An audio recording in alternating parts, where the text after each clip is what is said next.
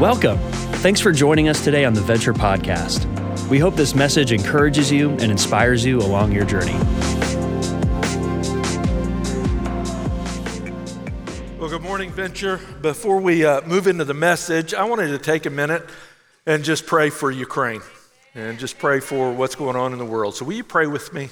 Father, we come before you today, and uh, even as we sang in that last song, we, we recognize that you are the God who's on the throne, you are the one in control, and, and we feel our sense of finiteness and our sense of helplessness in times like this. And so that's why we turn to you and we look to you and we proclaim boldly by faith that we trust you. Lord, we pray for Ukraine today. We pray for the people there. We pray for Christians who are huddled, and as we see the images of them singing together and looking to you in this time. We pray for those who are fighting literally for their homes.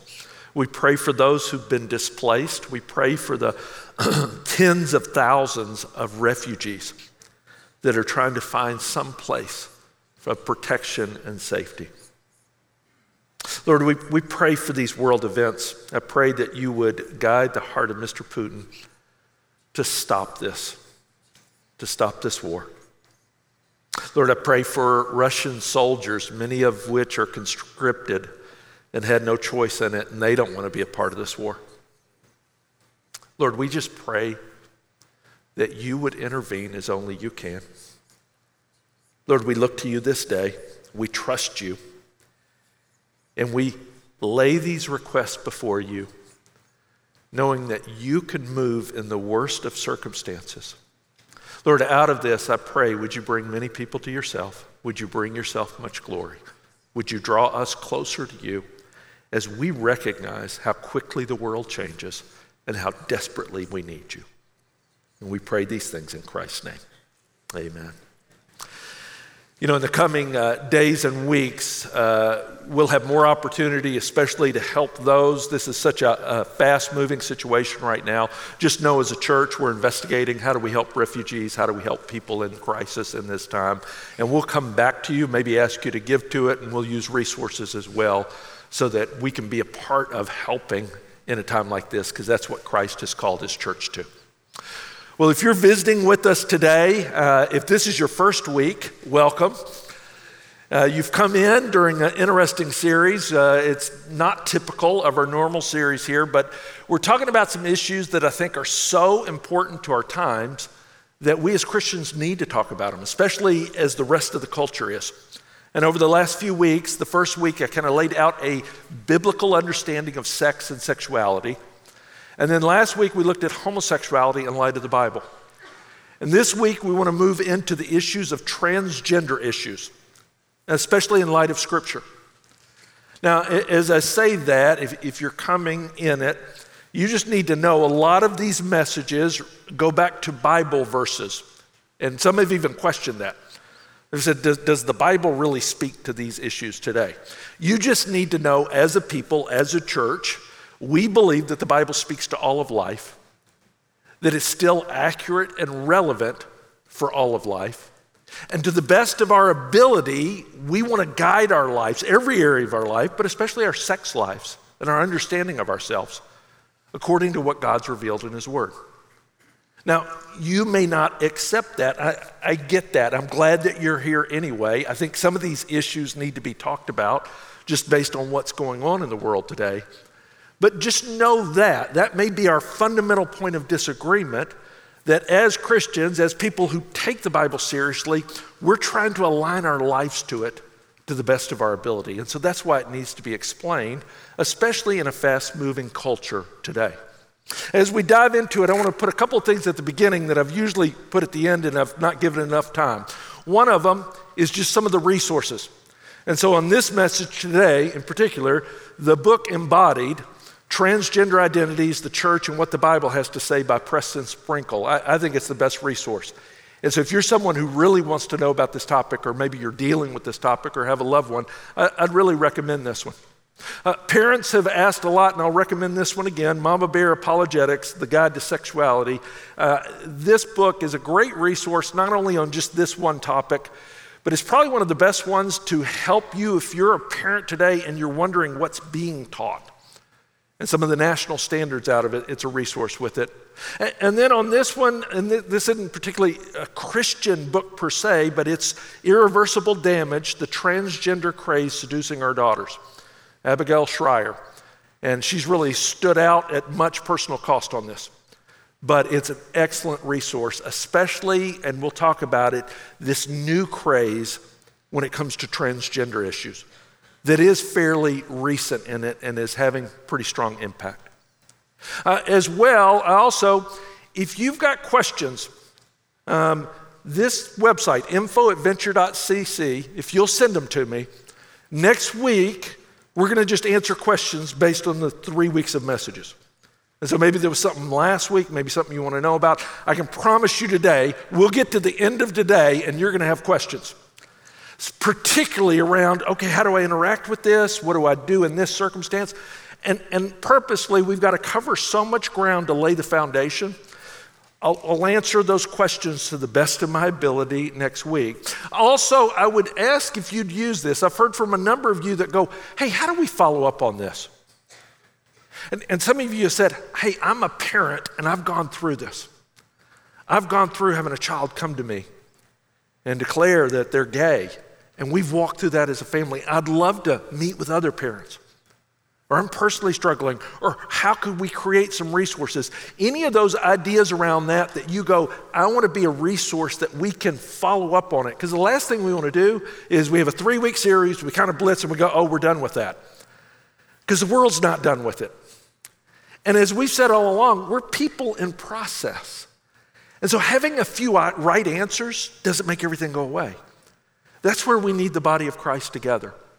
So if you're somebody you go, man, I, have got an idea or I'd like to help with that, would you email as well so that over not just next week, but over the next weeks and months, we can be the kind of church that we don't shy away from these things, but we actually love people in the process. And the reality is, I can't do that. We can't do it from a stage. That's where it takes the body of Christ. And so, if God's moving in your heart that you go, Yeah, I want to be a part of that solution, would you let me know so that we can build those ministries and we can be that kind of church? Now, as we jump into this, and I've said it every week, but I want to say it again with this as Christians, our approach to sex and gender must be marked by grace and truth. That's how Jesus came. He was a, a man full of grace and truth, and he extended grace to all people, no matter where they're coming from. And so you now need to hear this. If this is your first week with us in it, I want you to hear this explicitly from me. No matter where you're coming from, no matter what you've done, no matter even if you disagree with me, man, the grace of Jesus Christ is for all people. And I hope you feel that. But he's also a man of truth, that, that he recognized that lies kill people. In fact, remember how he, he talked about Satan, he talked about himself? He says, The evil one comes to lie and kill and destroy. He loves killing life. But I came to bring the truth. I came to bring abundant life because truth sets you free. Now, particularly on this issue, when we approach tr- transgender issues, we need to protect against the ideology while still caring about the individual. And here's why I'd say it this way because this is such a rapid changing and moving movement right now. I, would say in the last five years, we've seen more movement and change in the culture on this. And as a church, in a lot of ways, we're reacting.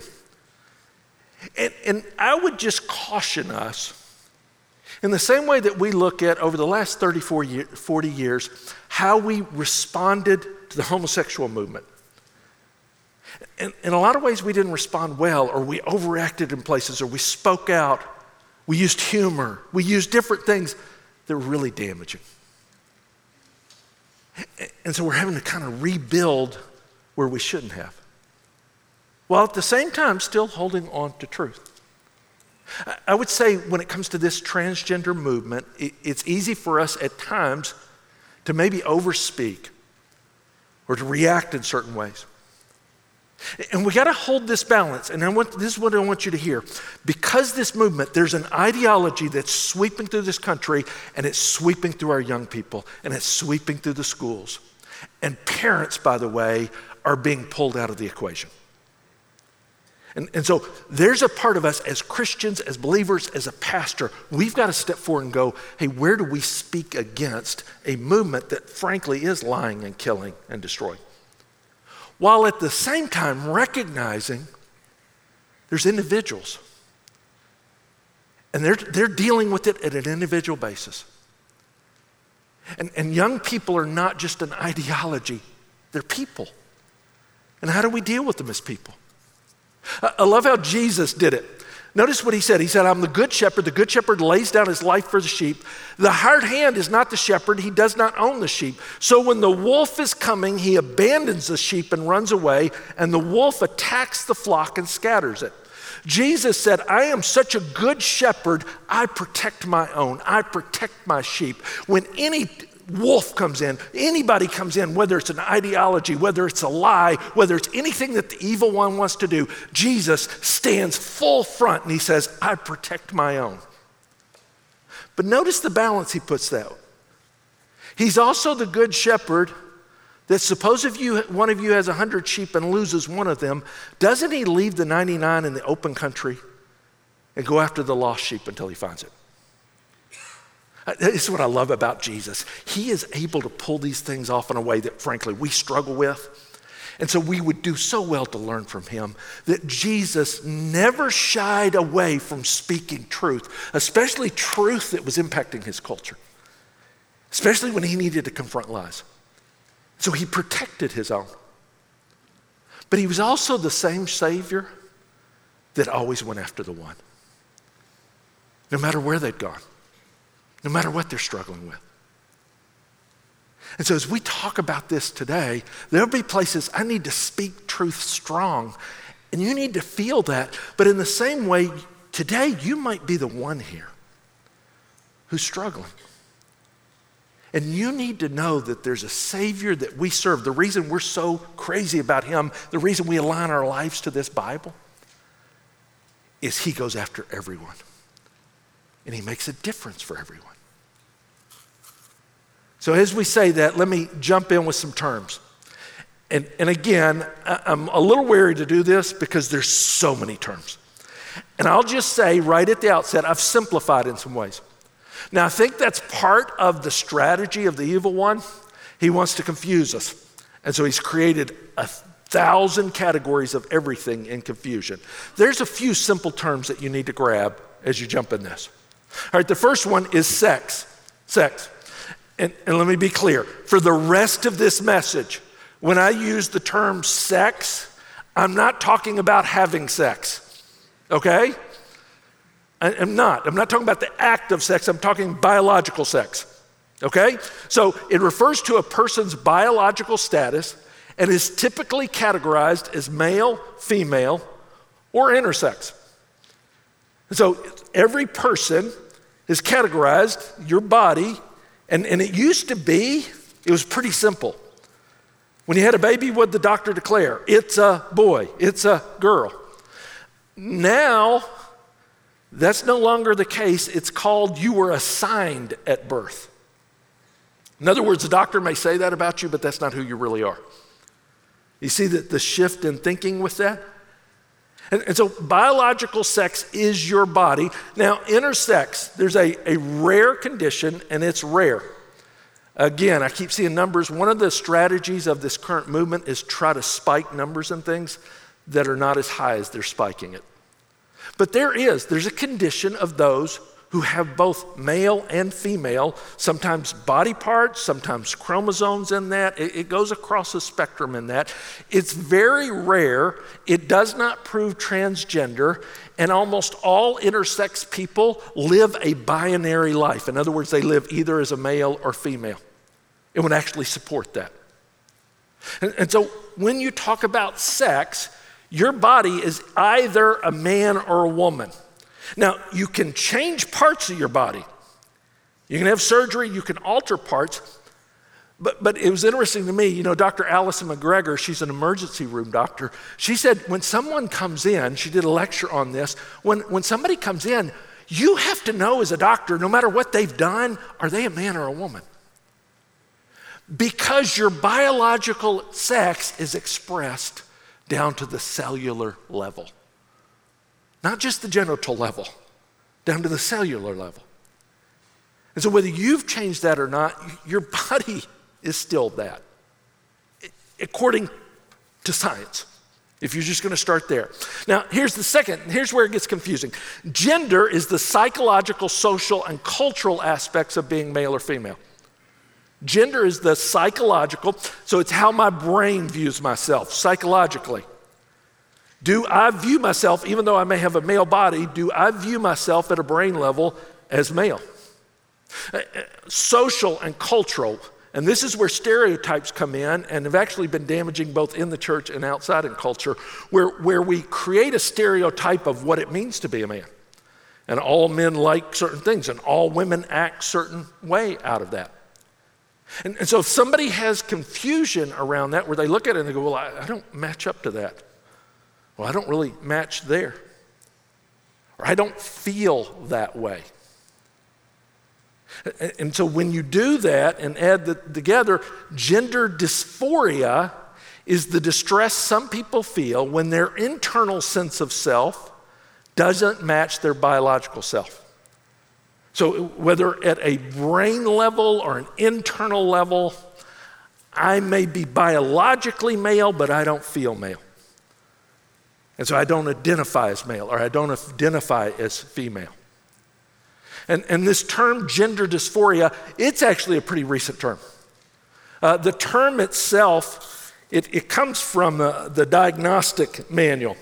So, the Diagnostic and Statistical Manual of Mental Disorders, a medical manual that's used, the latest one, DSM 5, um, up until 2013, it, this was called gender identity disorder. And it was treated as a disorder. And so it said, yeah, there are people that struggle with this, they don't have that, doesn't match. And so, medically, how do we treat the disorder? And then it's been changed since 2013 so that there's no stigma, we call dysmorphia. And, and so that's why, if you've not heard the term, it's pretty recent out of that. It's not conclusive of how it happens. This is the hard part when you start studying it scientifically. Some, some have studied the SRY uh, gene and where it attaches, which chromosome it attaches to, can have some impact. Some have studied a, a wash of testosterone that happens later in the pregnancy. And so, boys that did not get that wash of testosterone, or little girls that did get it, that can impact the brain, impact the wiring in different ways. It can be culturally created. Sometimes it's based on trauma. You know, Dr. Mark Yarhouse uh, when he talks about tr- transgender, he's a Christian psychiatrist. He says, if you've ever met one transgender person, you've met one transgender person. And, and this would be his point because he works so much with people that he says, you can't just assume that, you know, I'm going to just do this broad category. You have to treat it like a person. And, and so when you look at that, the categories around that, there's kind of three times that it shows up with it early onset it's really two times and then one subcategory. Early onset, little children, prepubescent. I mean, as early three to six years old can express some confusion around this. And so that's what you're hearing about in culture today that early onset, and so there's immediately putting hormone blockers and treating it with that. Now, here, here's the problem with that. Debra Soh, in her book, The End of Gender, in, in the 11 studies that have done of any early onset, gender dysmorphia. Somewhere between 60 to 90%, depending on the study, if the child is left alone, if the gender that matches their body is actually affirmed, 60 to 90% of the time, it just goes away. Now, you're not hearing that today. You're hearing today, no, you got to intervene immediately. You've got to do something. You, that's not true. And, and so, as a parent, you don't need to reach a panic point. Little kids can be confused, little kids can have questions in it. Now, for those that it continues with that, It, it is the ongoing gender dysmorphia. And so we got to be careful we don't just write it all off with that, but we don't have to overreact in the same way the culture does in the certain movement. Uh, some, it's a later adolescent onset. He, here's the newest this rapid onset gender dysphoria. This is what Shrier's writing about. In the last six or seven years, you're seeing this spike in gender dysmorphia, especially among teenage girls, at a rate that doesn't match anything else in the population. And, and, so if somebody were to say, well, we're just accepting it more now, then you would see the same rate across the population. I'm talking like a spike of 4,000 to 5,000%. And, and, part of it is this rapid onset gender dysmorphia, the way the culture, the way it's being pushed in different ways. I'll talk about it a little bit more, but this is a pretty radical movement out of that.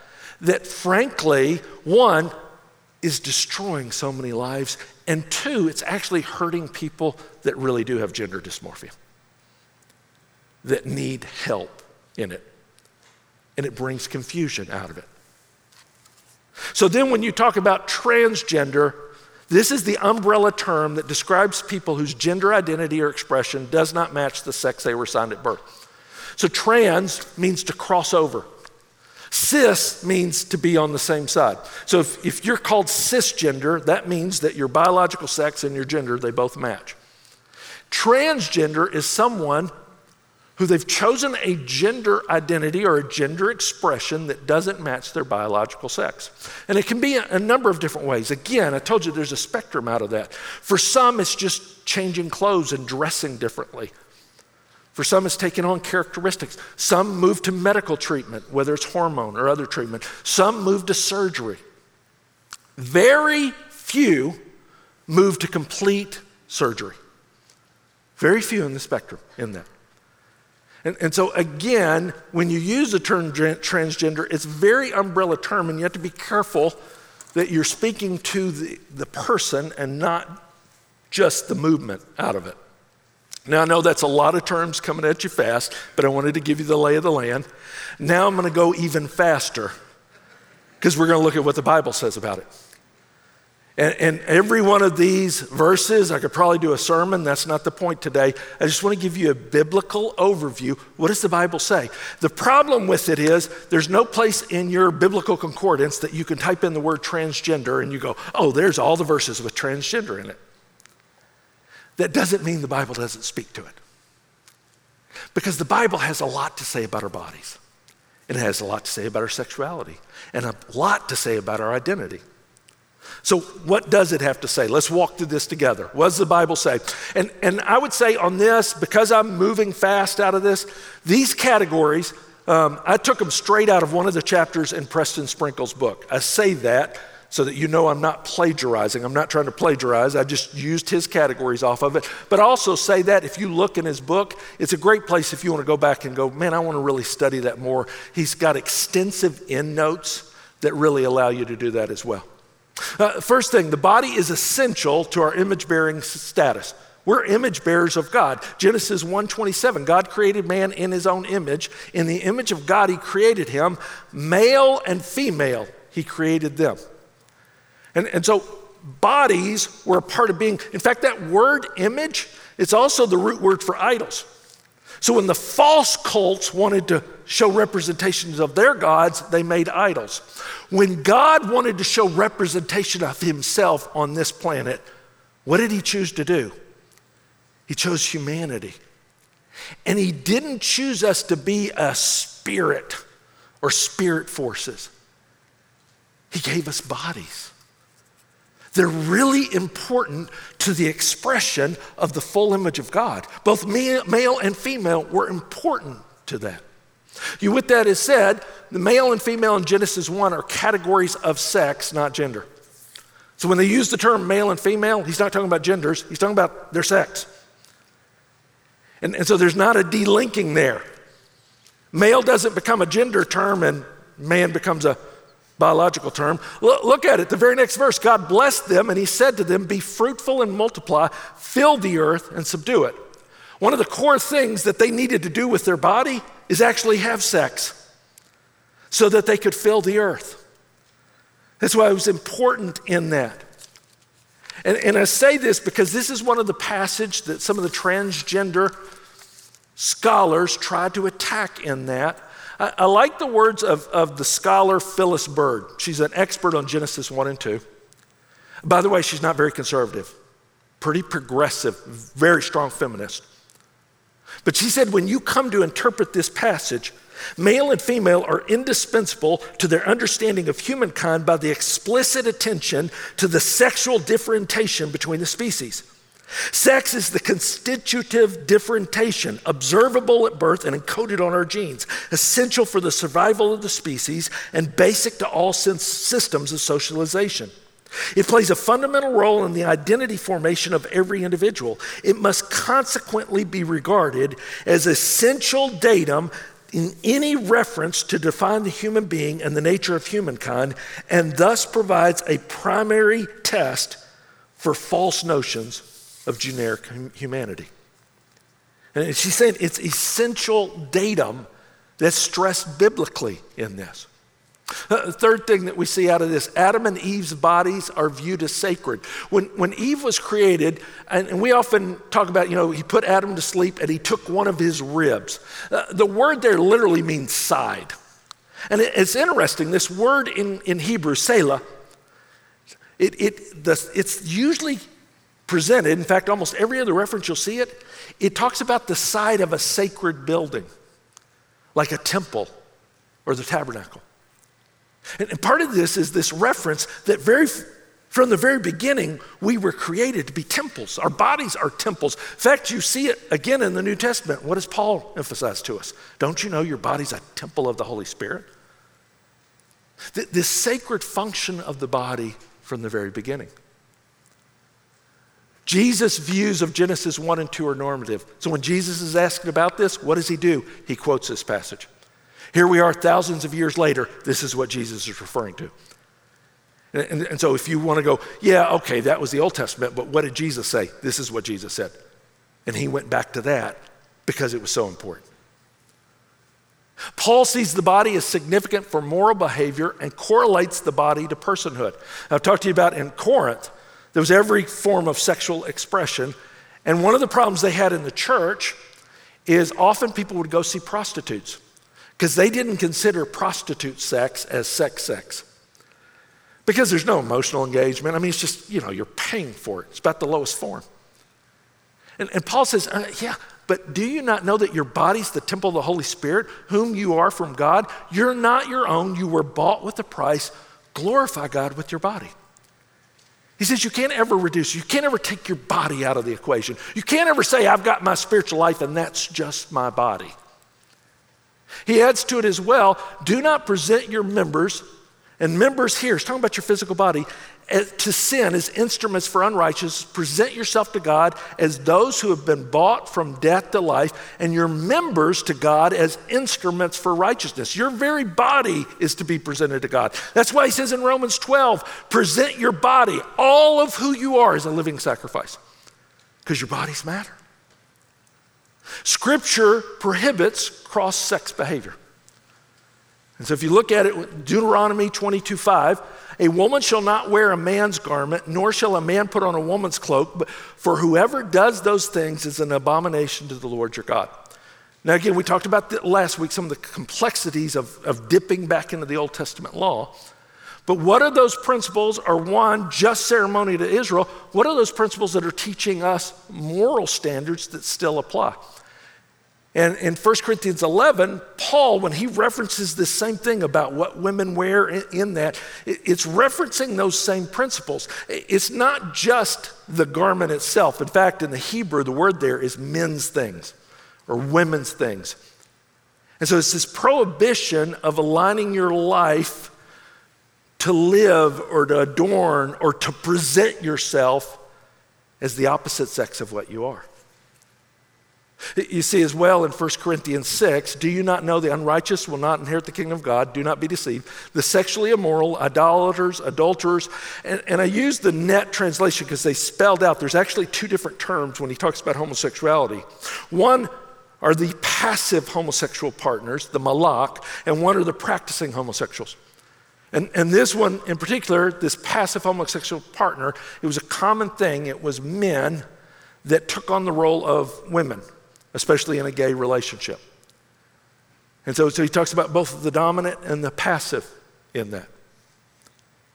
And, and so you look at this, and if you look through Scripture, there's no place in Scripture that ever condones or endorses cross sex presentation or behavior. And, and the places that we do have in Scripture that speak about it condemn. Continue on as well. The incarnation of Christ affirms the goodness of our sexed embodiment. The fact that Jesus came, and he didn't come as a sexless being, he came as a man. He lived as a man, he experienced it. And, and as Colossians tells us, for in him the whole fullness of deity dwells bodily. Now, here's the amazing part Jesus is still a man, Jesus still has a body. When he was incarnate, he became a body for all time. And, and so as we look at that, you go, man, if our God and our Savior embrace that, the importance and the importance for us. Sex differences probably remain after the resurrection. Now, you've got the one verse, and we looked at it last week. You're not given in marriage when we're resurrected. Um, so, it, from everything we can tell, it doesn't look like you have the act of sex post resurrection. But it doesn't mean that we stop being male and female. In, fact, if you look at it, Paul tells us the Spirit who raised Jesus from the dead dwells in you. He will give life to your mortal bodies. It's this body that comes. And it's going to get new life and it's going to be redeemed in that. And so when we're God's children now, we, it's not yet appeared what we're going to be like, but we know that when He appears, we shall be like Him because we shall see Him as He is. So, in other words, in the same way Jesus had a resurrected body, we'll have a resurrected body. And notice in this, he makes a really strong declaration we shall see him as he is, because he is male. And that continues on in it. Few more passages with this. Jesus' acceptance of the eunuch is not a pattern for understanding gender identity.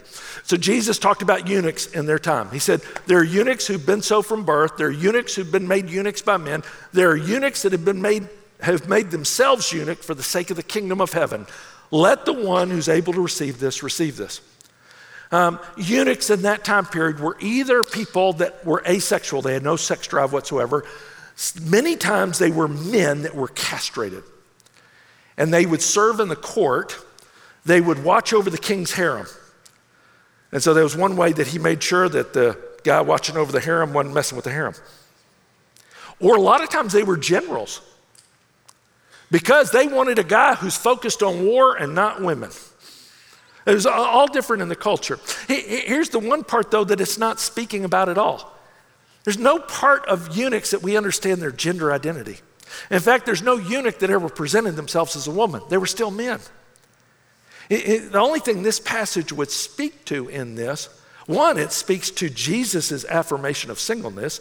Two, it speaks to Jesus' affirmation that some have chosen life without sex for the sake of the kingdom, like the Apostle Paul. And he goes, Man, that, that is a life to, to be praised not diminished. But, but nothing about this verse speaks to gender identity or transgender. Uh, one, one other verse, Paul's reference to neither male or female does not overturn sex differences.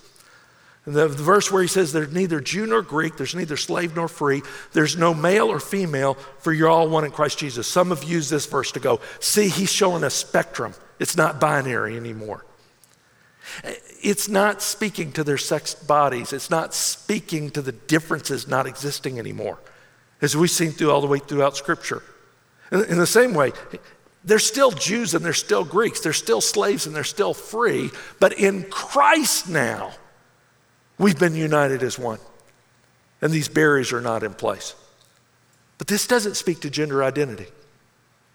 Uh, now, some of you, as I've gone through some of those, you go, really? Every verse that I've pointed to, these are verses that people debate, and so you need them at least to understand with that. So, how do we come out of this? Let me give you some summary points out of it and move toward that. And I know that was a Bible blitz, but I would encourage you, if this is an issue you're struggling with, go back through the verses. I'd want you to understand them, I'd want you to, to wrestle with them, because here's the reality God's truth is the truth we align to, not my opinions. And so I may say certain things that you look at and you go, well, I don't know on that. Go back to the Bible. I encourage you to do that. Let me give you a few summary points out of this. One, biological sex and gender are linked together and important to God's design. There's no way around that. As you go through the Bible, God links the two together and they're both important in His design. Uh, second thing, instead of transitioning, we should help people accept their bodies as part of their God given identity. Now, let me say this because I, I want to be absolutely open. Not all Christians agree with that last statement. Uh, Mark Yarhouse, he's a doctor. He works with a lot of people who have gender dysphoria. He wouldn't agree with that statement. He, he would say there's some extreme cases where the brain is so dominating the body that we should recognize the brain more than the body. I, I, I don't agree with him. I, I do agree. Preston Sprinkle would agree with this statement. And he's the president of human sexuality and, and, studies in that. He's probably one of the best resources as Christians we have. And even as he looks at it, he goes, that brain body disconnect theory is not proven out of that. And so I can't go there. And, and, and so I, I, believe our call, and even as I say that, because if you're struggling with that, man, it may be hard to hear this, but I think this is the hard truth that Scripture leads us to that we should not encourage transitioning but encourage a discipleship. Part of that discipleship journey is learning to accept your body and learning to see God's good design even in your desperate struggle. So, say that as well. We need to recognize the unique struggle for Christians who, who suffer, and I, I use the word suffer with gender dysphoria. If you start reading some of the firsthand accounts, unbelievable levels of suffering. And, and I've got to confess, I, I, don't know what that would feel like that every day, some of them describe it's almost like electricity through your body. It just, every day you feel wrong. Every day, there's just this tremendous battle in it. And so, at the very least, I believe we have to make this statement based on the truth of God's word, but I think it's got to be followed with we need to be people, and maybe you're out there, if you're so far removed from this, you may look at those expressions and you see the drag queen hour and you see the different really radical expressions of it, and, and part of you just maybe reacts in disgust, or part of you reacts with the, well, they just need to stop it. Hear me. There are Christians who love the Lord, they're praying every day, and they're struggling with this in an internal way. And so just dismissing it is not going to help them. Now, embracing the ideology doesn't help them either. It actually is killing them. And so, as Christians, we have to be people of truth, but extend the grace. And recognize when I say suffering, the level of suicide for those who've attempted suicide, for people that struggle with gender dysmorphia, it's one of the highest of all groups. In fact, it's one of the things, though, that drives the ideology, because here's the thinking here. Well, it's so, I mean, they're going to try to commit suicide. And so, even if they're a little kid, or even if they're expressing at any point, it, it'd be better to go ahead and change their gender so that they don't commit suicide. Here's the problem they don't take into account any of the other coexisting conditions, like depression, like anxiety levels, and OCD, and bipolar, a lot of which would exist in this. Here's the other thing they don't take into account the suicide rates don't go down for people who transition. In some cases, they go up. That's a reality that needs to be said. Because so many people are held hostage by a high suicide rate that they go, oh, we, we have to do this. No, that's not what it shows. In fact, the only longitudinal study, it was a 30 year study of, of those who transitioned, they actually saw a spike in suicide at the 10 year mark. That it didn't solve what they thought it was going to solve. And, and, so, as we come to that, we need to recognize this struggle And we need to speak into it and we need to come alongside it. Because here's what I'd say I don't care what the rates are, one suicide's too many. And so, can I caution you that maybe you see something and you, you want to go express your disgust? There may be somebody around you. You know what they hear in it? They hear, I'm not lovable. And maybe I'm disgusting. Now, I know as I say that, some of you go, yeah, but Tim, don't we have to? Of course we stand for truth. But we serve a Savior who stood against lies while he still chased after people who were the one sheep that went astray. And to that end, here's what I say as a church, we got to create a safe place where people can find and follow Jesus. Guys, Jesus is the key. We need to be creating relationships with people outside of this church across all spectrums. That's part of our evangelism. We need to welcome people, but, but hear me, we don't fix people. I can't fix me. But I introduce people to Jesus, and He's fixing me, and He changes everything. And it's got to be the heartbeat of our church as we do that.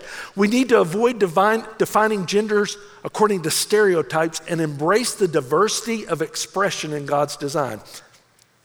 See, there's a stereotype that sometimes we've contributed to that to be a man, you got to be a big burly man. You have to love sports and you have to do these kind of activities, and that's what makes you a man. And you're really strong, and you got a lot of hair, and, and that's manly. And the same thing with girls. Man, if you're a girl, you don't really like sports and you're really refined and you're sweet. And I, I mean, all these things in that that may be true, nothing wrong in that. But the reality, and, and this is where the culture is using these stereotypes, because you take a, a teenager, you take somebody going through puberty, you take a time period, and hear me, young people, all of us were confused at that stage of life. And the culture takes your confusion and they take your doubts and they go, well, maybe you're not really a manly man, or maybe you're not really a girl. And you know what their answer is? To put you in another gender stereotypical box and make you transition. Here's what I love about the Bible. Listen to me, it's not said enough in the Bible. God loves the diversity of all of us, He actually created it. God looks at you and says, You're fearfully and wonderfully made. You're exactly like I wanted you. And if you start reading through the stories of the Bible, read it sometime. You want to take a manly man, there's nobody manlier than King David. He killed a giant. But he also was a guy who liked to hang out and play his harp, and he was a poet. And his best friend was a dude named Jonathan, and when he died, he told everybody, I loved him more than any woman. Now, in our culture, we go, oh, Was he gay? No. No the, the diversity of what it means to be a man. Look at Jacob and Esau. Esau was the manly man, had hair on his arms. He's a great hunter. Jacob was real smooth skinned and he liked to cook. And God goes, Yeah, Jacob's my dude. Because he's a man. I look at a woman like Deborah who led the army into battle.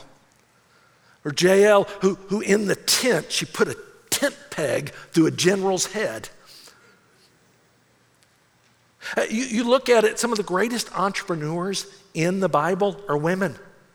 Proverbs 31 wife, she's a major entrepreneur. Lydia was one of the major supporters of the church. Guys, here's why I say this. If we'd actually read our Bibles, we'd recognize God loves the diversity of that expression, but it doesn't change their gender. That's what the culture is doing to you. And if you're a young person today and you keep hearing these things and you keep feeling a little confused or you're struggling with your own identity, hear me. The answer is not radical surgery and radical hormones that are actually destroying bodies and they're destroying fertility and they're destroying the rate of it. It's madness at a certain degree that we are so quick to prescribe this. We don't do it medically anywhere else. And by the way, if you think I'm just saying this as the ranting pastor, 60 Minutes just had a few months ago a, a whole segment on 20 year olds who transitioned, and all of them said, Why did we do that? And why did they rush us into this? We don't do this anywhere else. You would never look at somebody that has a mole on their skin and go, oh, you need radiation and chemotherapy today. They go, what? Well, that could be cancerous. But that's what we're doing in this area. Don't believe the lie. As we do this, we've got to confront the lies of the current ideology because, it, guys, it is destroying lives. And even me speaking, anybody that speaks out on this these days, you get canceled. And anytime I see that, I, I look at it and I go, whoa, what's going on there? Why the vitriol? Why can we not talk about it? And anytime I see something this embedded, where they lie and kill, destroy, just hear me. There's part of the movement. I'm not talking about the people, I'm talking about the movement. There's part of the movement. It's demonic. And Jesus was willing to stand up and go, You're not killing mine. You, you don't get in here. And even at the risk of being cascaded and, and rejected by culture, we, we need to love those who we look over enough that we're willing to step up and go, yeah, not mine either. We're going to live truth even at a cost. Now, as I say that, though, let, let, me close with this. Never lose sight of the individual that Christ loves, no matter how their lives have been impacted by sin. We stand against an ideology, we chase after individuals. And, and as I say that, I want to close with the story of just one guy named Alan. He grew up as a pastor's kid who could not wait to get out of church as soon as he turned 18. He said, I was sick of the hypocrisy of the church and particularly how they treated LGBT people.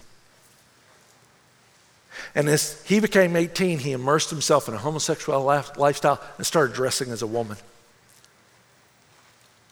And yet, even as he describes it, he said, it didn't relieve all the problems I thought it was going to. I still found myself struggling. One day, a Christian friend of his from high school said, Hey, Alan, let's get together. I just want to talk. And he's like, Yeah, you don't want to talk to me. And the guy said, No, I want to hear you. I want to listen to you. And, and, listen as Alan describes that conversation out of it. He said, I, I was so expecting him to condemn me, but I just laid it all out there. I told him my whole story. I told him my homosexual struggles. I told him life as a woman. I told him everything.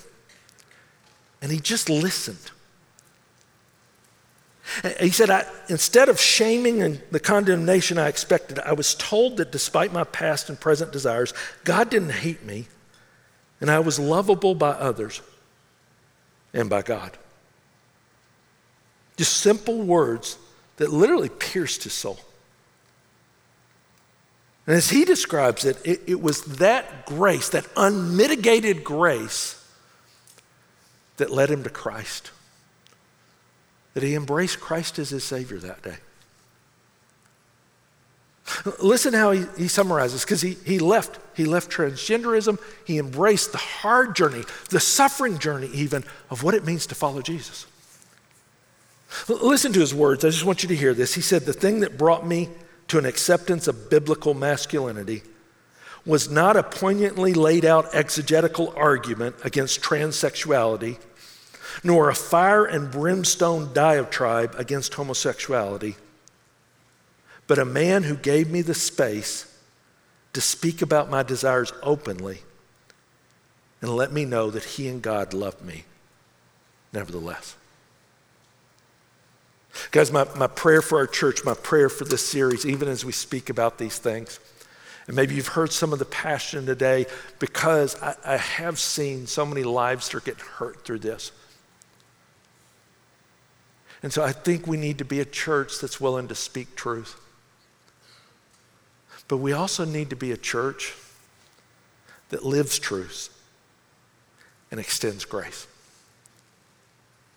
And so, no matter where you are today, maybe you're someone here that you go, This is really not a part of my world. It's more part of your world than you realize. Maybe you're someone here and you're wrestling because you've got a child or a friend or a loved one and they're wrestling with it. Maybe you're a young person here today and you feel so confused. I've come at you with a lot of information pretty quick, and you feel confused because it really doesn't match what you're hearing out there. Wherever you are, hear me. One, I, I ask you, investigate God's truth, study it for yourself. Two, talk. This isn't a place that you need to hide, this is a place that we share. And, and three, can we be the kind of community that would be like Alan's friends? That we give people space that we actually listen to them, we learn about them, and we extend the grace of Jesus Christ that was given to us. Let's pray together. Father, we come before you and we thank you. We thank you for your truth. We thank you for your hard truth. And uh, maybe today this truth was harder for some in here than others. I pray that they'd feel your grace today. Lord, I, I, pray that you would lead us, that you would guide us. I pray that we would be a community that extends that kind of grace no matter where someone is in their journey. Lord, we love you and we pray these things in Christ's name. Amen.